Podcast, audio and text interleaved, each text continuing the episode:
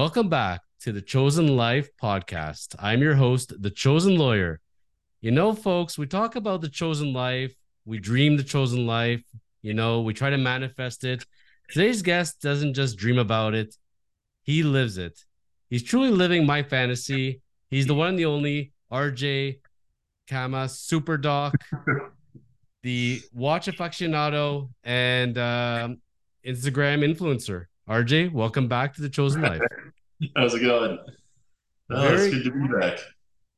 I'm gonna guess that this is a small part of the collection behind you. Oh, this is the the spirit room. Yeah, this uh, filming from down in the um, the the wine and spirit room today.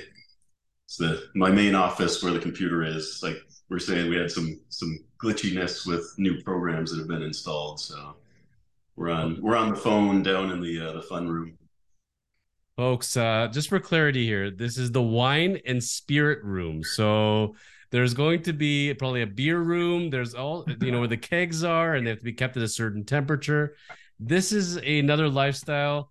Uh, my friend, you know what? Uh, you are truly the uh, the man that we say this is the life. Uh, I love how you promote positivity living a good life. You work hard and you play hard. Uh, as we were getting started today, talking about today's agenda off the air, I said I told you we got to save this for for the uh, guests because you were talking about the struggles. Now you're coming back from Alaska. You yeah. were just there for a few days. I I uh, I saw on oh, social we, media. Yeah, we did a cruise.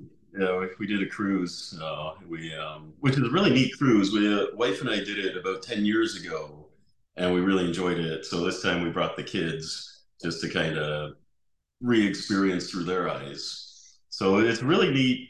It's completely different than the way we normally travel because it's more about nature and immersion and and seeing the glaciers and the whales and, and the animals. So it was a more uh, granola type trip for us. Less less about luxury shopping and dining and, and whatnot and, and dressing up and more about just getting out and hiking through nature. So it was fun. We, we did Royal Caribbean, which the, the kids liked. I don't think we'll ever do Royal again, but uh, the, the kids had fun, which is the main goal. But yeah, so a week in Alaska and then trying to come back. Um, like I was saying, I'm still still struggling to to reacclimate. I find that coming back from Europe and gaining gaining the time is a lot easier than than losing the hours when you're coming from uh, west to east. Uh, I don't know if you have similar experience, but I'm finding this a lot harder to to readjust. I have found that when it's a, a big time difference for me, it could take me up to a week to adjust. I'm just I feel like I'm in that other world still. It's uh it's it's really strange. I've I've seen it, uh I felt it. Um and it's one of those things like you either tell your body it's home time, like you're back, you're still back at home, but then you never get to enjoy the experience. So when I go, I assimilate where I am. I consider that my new time zone, yeah. and I deal with the repercussions. I think that's the best way to vacation at the end of the day. Yeah. Now, before you went away in today's episode, we have several topics we're going to be talking about over the next few weeks. So this week's topic, uh, before you went away, you had this little uh, party you went to. So, you know, we read in magazines, we see on the internet when there's launches of new watch brands and their and their new models. So Omega, you definitely have a good relationship with them. So you went over to the launch party. I kept looking in my uh, mailbox, never found my invitation. So I got to live vicariously through you at the end of the day. So please don't hold back. What's it like going to an Omega launch party from the second you get in there? What's it all about, please? It, it, it, was neat. It, um, this one was a bit strange because I think it was somewhat last minute. And uh, to fill the room, it was somewhat of a collaboration with some fashion model agency and whatnot, and then a bunch of Toronto socialites. So, of the people there who actually cared about the watches, was maybe 25%. So, there was, there was a definite blend of people who just wanted to be seen people actually were interested in the watches, and then others who um, were there to, to cover the event or provide press. but it's um, it's always fun time. You know, they always they always try to go all out. So the catering and the open bar is is always nice. But yeah, it um, it was strange because of the the people who cared about watches was maybe every third or fourth person who was there. The rest were were there for their Instagram selfies and and they're just to be there. But the watches were spectacular. So these are the new um, the Summer Blue. Originally, it was the 75th anniversary Seamaster series, and they abandoned that idea. Went more just Summer Blue. This way, every year they can probably add to the series. But but the pieces are really nice. Omega's done a, a really great job lately, kind of re uh, reestablishing where they sit and, and a bit more of a focused uh, uh, collection. So the new pieces are really good. The the ultra deep I loved. So that's their eleven thousand feet deep diver. Like any of us are going to see that uh, that depth. but it just tells you how how bulletproof it is. So, but because that's why I say with with even three hundred meters, um, no one ever will will descend to that depth. But it reflects the the static pressure at that depth that the watch can withstand.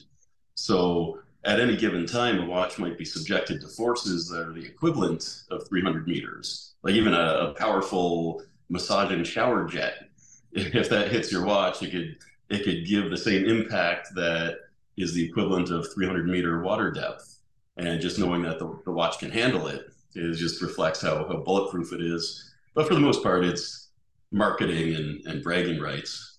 So they had to do something to compete with deep sea now, a couple questions come to my mind as you're telling me this. First of all, so this was not your first launch party, I take it. For me, no. Okay, and do you act? So I, I, would say compared to you know we always bring back Rolex, obviously, but compared to their kind of launch party, which none of us actually get to see, but no one does. yeah. not, I've never heard of them actually have a launch party and everything else. No. It's more like here's the advertisements and here's what you're never going to see. Yeah, yeah, pretty much. So when but, you're when you're at the Omega launch party, do you get to actually hold the watches, put them mm-hmm. on? Like how does it work? Oh yeah, yeah. It's um, they're on display, but uh, you, you can you can do anything you like with them, which is kind of what they wanted for a lot of people. They wanted wrist shots and poses and whatnot, and it's kind of that different type of advertising that that slowly disseminates through different channels rather than just putting an ad up in Times Squares and whatnot.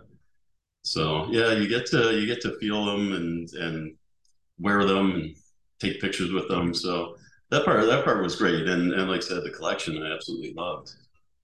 Now, do they also have like British hosts there that are explaining to the watch in a sophisticated British accent and making you drool on the watch? Wanted like, uh, do they uh, do, do they have like uh formal presentation and where they're announcing each of the watches? Like, uh, walk us through no, that part of it. Just, no, uh, just a small speech from the um, the president of Omega Canada welcoming people and briefly talking about the line, and then that was it. So the, main um, so of the Omega staff, they have the the head of sales for Canada was there, and so this um, this event was in Toronto, but it was a, a national event. So they flew in a lot of their retailers and jewelers from Vancouver, Calgary, all across Canada. So the head of Canadian sales was there some of the um, the heads of like uh, Royal de Versailles and some of the uh, the local authorized dealers were there, and then um, so the the Omega staff was there a little bit to to talk up the watches, but not that much. For the most part, they just let let you roam, and it was um, kind of open season on the watches. Now, when they launch at a launch party, how long from the launch party date are they actually in stores, to your knowledge? Well, this is what they've done a really great job of because before, even with Baselworld, the biggest criticism was introducing these watches at Baselworld uh, or Watches and Wonders now, and you don't see them in stores until eight to nine months later, uh, after which time you've lost interest. So now, whenever they do a launch, it's for sale and ready to ready to go. So these pieces are already out there I haven't seen any Canadian dealers with them yet, but they're definitely um, readily available in the U.S. There was nothing in Alaska. no, I imagine not. Alaska was a, still a lot of gray dealer Rolex, but but very um, very unrealistic with valuations. Lots of posters of Sarah Palin. Is she still popular out there, or, or no sign of her? No, we missed out on her. I've always been a fan, though. I always wondered, you know, if you actually go to Alaska, if you'd like see her all over. Like you go to Iceland, I'd expect to see Bjork all over. But uh I don't know her popularity right now, to be honest. It doesn't come through. I know she was dating uh Ron Duguay, I think, the old hockey enforcer guy. Oh, really? Yeah, yeah, yeah. Small, yeah, small, small, small world over there. But uh yeah, much of her. I think she's she's faded out of the spotlight. But... That's what happens. But uh Alaska is a funny place. I have never been, but I've heard from people not the kind of place you typically think of going to buy luxury goods, right? It's fun, it's like a smaller, more off the beaten path idea. Well, the thing is that with with the cruises, so anytime there's a cruise port, there's the the Diamonds International, and there's all these these uh, jewelers, and a lot of them will spend the the summers in Alaska, and then the winters in the Caribbean. So the nice part about the time of year we we went, and we did the same thing last time, is they've only got three weeks left, and then the season ends for for cruising in Alaska. So they pack pack everything up and take it to the Caribbean, try to sell it to people getting off the cruise boats there. So uh, they were really motivated to sell because anything they need to take with them, they have to insure. Some of them are authorized dealers for a certain brand in Alaska, but not in the Caribbean. So they can't sell those watches until a year later. So they uh, have to just put them in storage, and the market value is going to drop while they're while they're in the Caribbean for a year. So they're really motivated to sell. Same thing with a lot of the diamonds. Uh, so diamonds, fur, it, it's great, great buying then. And so, especially if they're very motivated to sell. The only the only thing they weren't budging on as much were the um, their Rolex. But talking to a lot of the guys there, they um, they overpaid.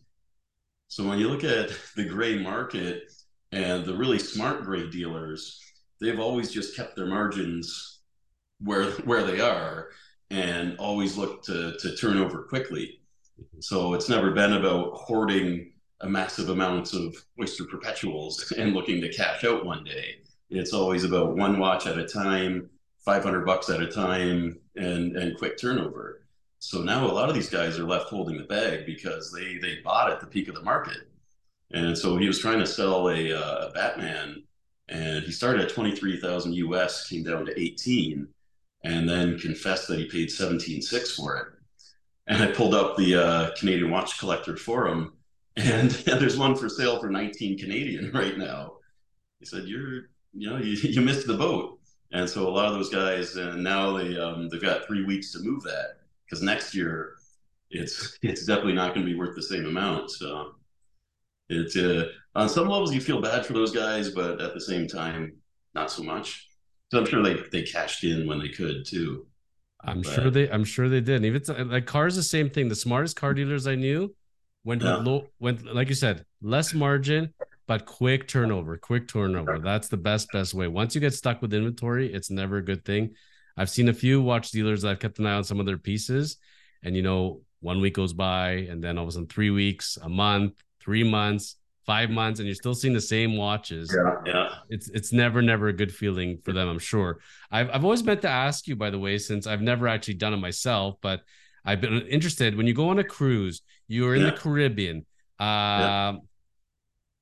Regardless of you know locations, but just generally, uh, is it like people have always asked me, is it a good deal? Like, should I buy when I'm on the cruise a luxury watch? Should I buy when I'm in the Caribbean? What's what's your take on it?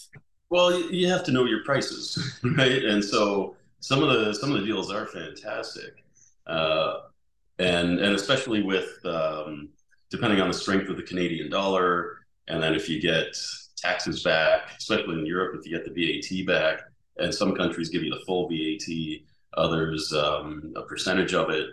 So in Europe, when the Canadian dollar is strong, and the um, certain brands are slow to recalibrate the prices. So I remember one time in, in Europe, the Canadian dollar like quickly gained value, or the euro quickly lost value, and it was a difference of about ten percent. and they didn't have a chance to readjust prices. So you look at the euro price with exchange, and then the, the value added taxes in some countries as high as 18%. So you get all that back. It, it works out to be fantastic value, even without discounts. So then, even if you factor in paying duties and taxes when you return, it's you're still ahead of the game. But do you ever get nervous, depending on the dealer, depending on the port you're in, as far as the authenticity goes of certain brands? That's well, something that always made me nervous. Yeah.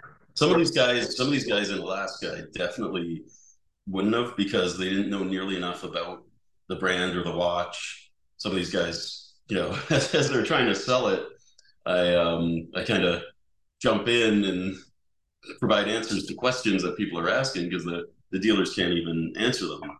So when you look at some of the fakes out there right now, you see how how easy it would be for someone who doesn't know better to get to get fooled. So in, in some of those dealers, when the the the guy selling doesn't really know much about the watch, I would definitely stay away. But there's no motivation to buy from them right now anyway because their prices are inflated. So before it was a chance you take to get a good deal. Now um, there's really not much motivation to buy from them unless you really can't wait. But even then, you'd have to have a lot of trust. So if it's Caribbean or Alaska, and you end up with even aftermarket parts, or you know, not even necessarily a fake, but something that is not 100% right, there's no recourse. Especially if it's Caribbean, it's not like you can go back and um, and and engage the local authorities. So be careful, be smart, folks. I mean, I've seen in the papers, I've heard it on the radio before of people that went to uh, exotic places, mailed themselves their boxes, wore the watches back, and got caught with them. And yeah. uh, the authorities are not too happy with you when you do that. So be very, very careful. And depending on how you buy, where you buy, like you're saying, you may get a really good deal. But if you're going to have to pay tax on that, and depending on how the tax is charged, depending on your location, that could be an arm and leg as well, right? Yeah. And, and what I found though is the custom officers are actually, I've maybe just been lucky. Some of them are just so impressed that you declare it that they'll they'll kind of just assign a charge to it that's not necessarily the full full HST plus five percent duty. So sometimes they'll just say, okay, a nice round number like ten thousand, and just charge you on that, even though it was maybe ten thousand euro. They charge you ten thousand Canadian so sometimes they're just very impressed with honesty. I think because I think because when they meet you, they think they're seeing Dean Cain from uh, Superman, and they're just so awestruck, so they're ready to help you out. But for the average Joes like us, uh, I don't think they're that uh, accommodating. But uh, careful, folks, again, and buy smart. And depending on your location these days, you might as well buy in your own currency. So things to think wow. about. Now that's the thing. Right now, Canada is the best place in the world to buy watches because it um, the even if you look at the U.S. the way their market has softened with exchange, there's still there's still about five thousand more per watch of, of some of the hype watches. So the um, like I said, the Batman is is down to about sixteen, but uh, it's still well above what you're seeing in in Canada right now.